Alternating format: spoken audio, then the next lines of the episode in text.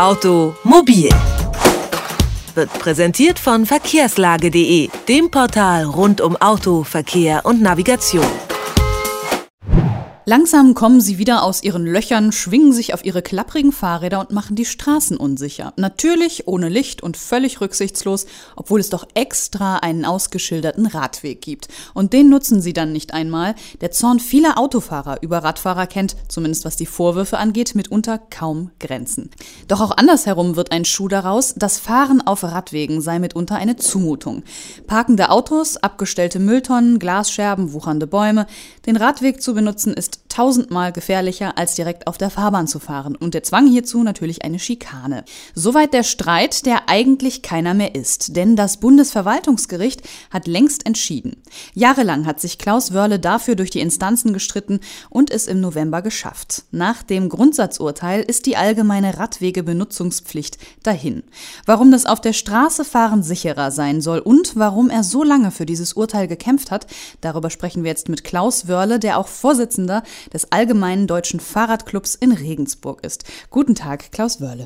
Ja, guten Tag.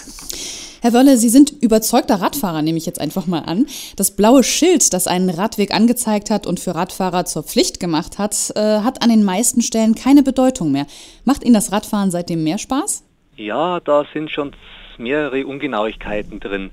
Denn nach wie vor gilt, auch wenn ein blaues Schild aufgestellt ist und das an sich rechtswidrig ist, muss man es beachten als Radfahrer.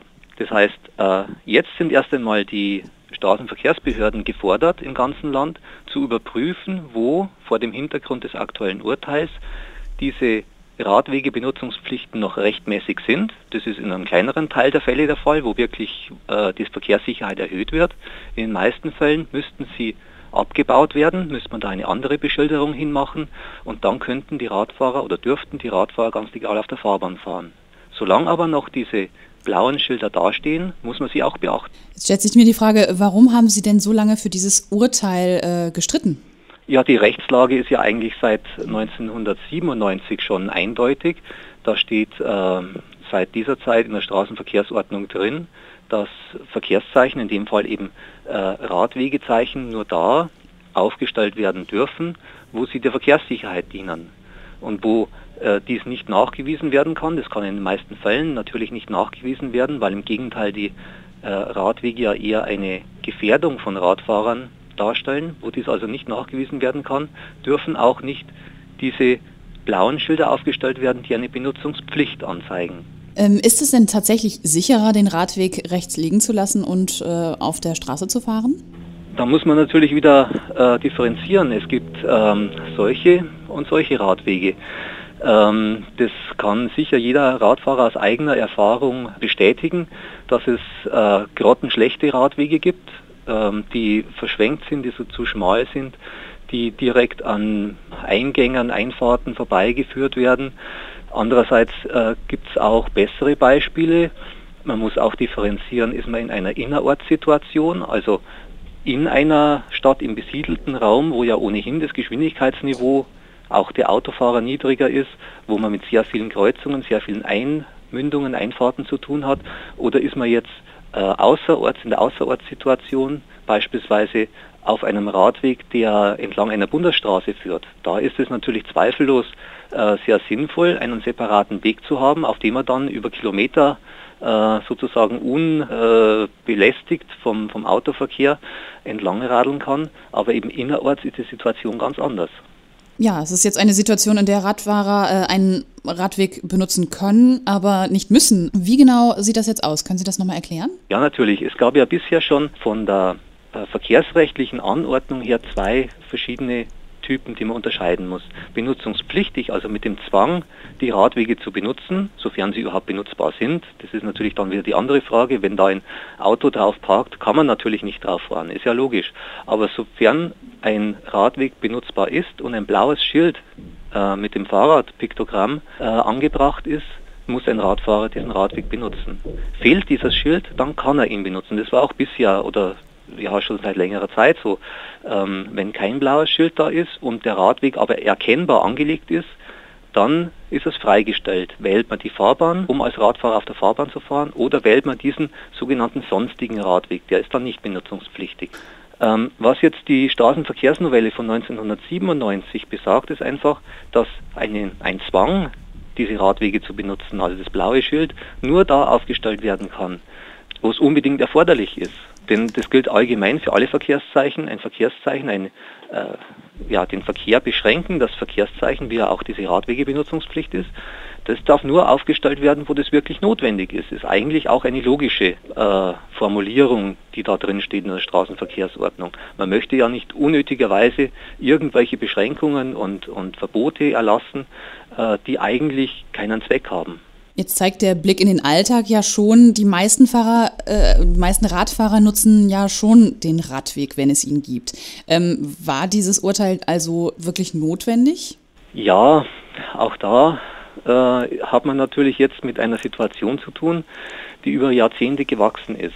Die Radwegebenutzungspflicht, die ist ja neunzehnhundertvierunddreißig in der Reichsstraßenverkehrsordnung damals äh, eingeführt worden. Das war also, ja, wenn man so will, eigentlich eine Regelung aus der nationalsozialistischen Ideologie, denn da steht auch explizit in der Präambel drin, die Förderung des Kraftfahrzeugs ist das vom Reichskanzler und Führer gewesene Ziel.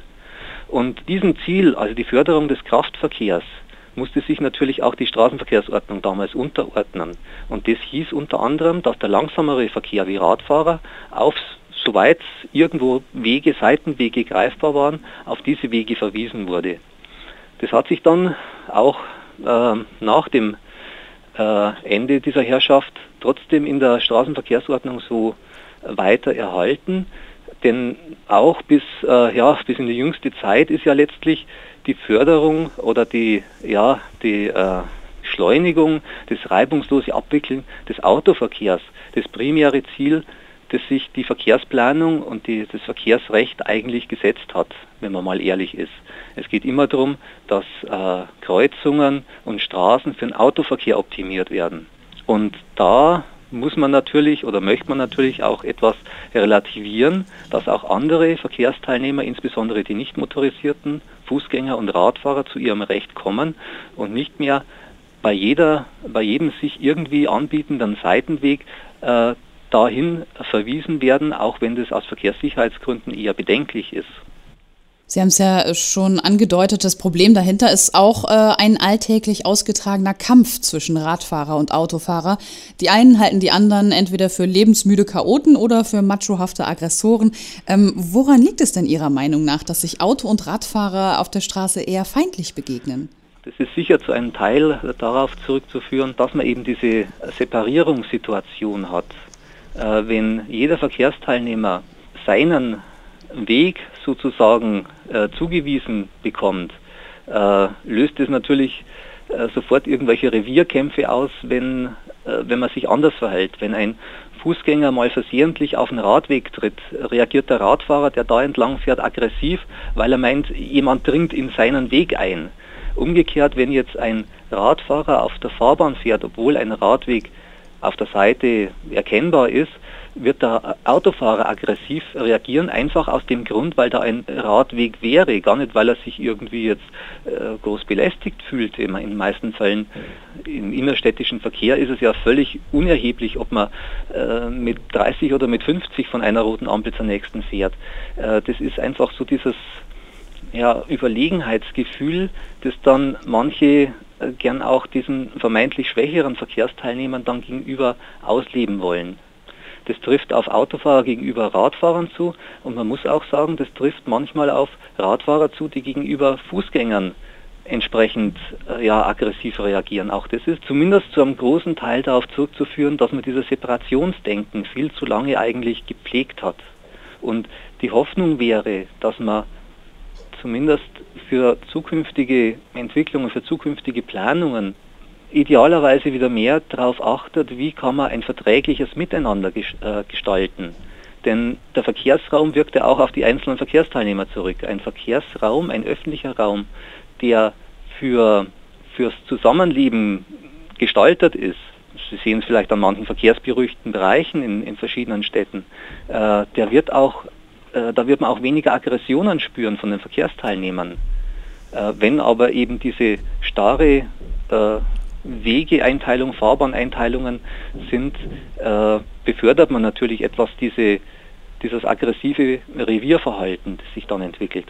Zur Benutzung oder Nichtbenutzung von Radwegen haben wir mit Klaus Wörle gesprochen vom Allgemeinen Deutschen Fahrradclub in Regensburg. Herr Wörle, haben Sie vielen Dank für das Interview. Ja, vielen Dank auch. Automobil, jede Woche, präsentiert von Verkehrslage punkt de.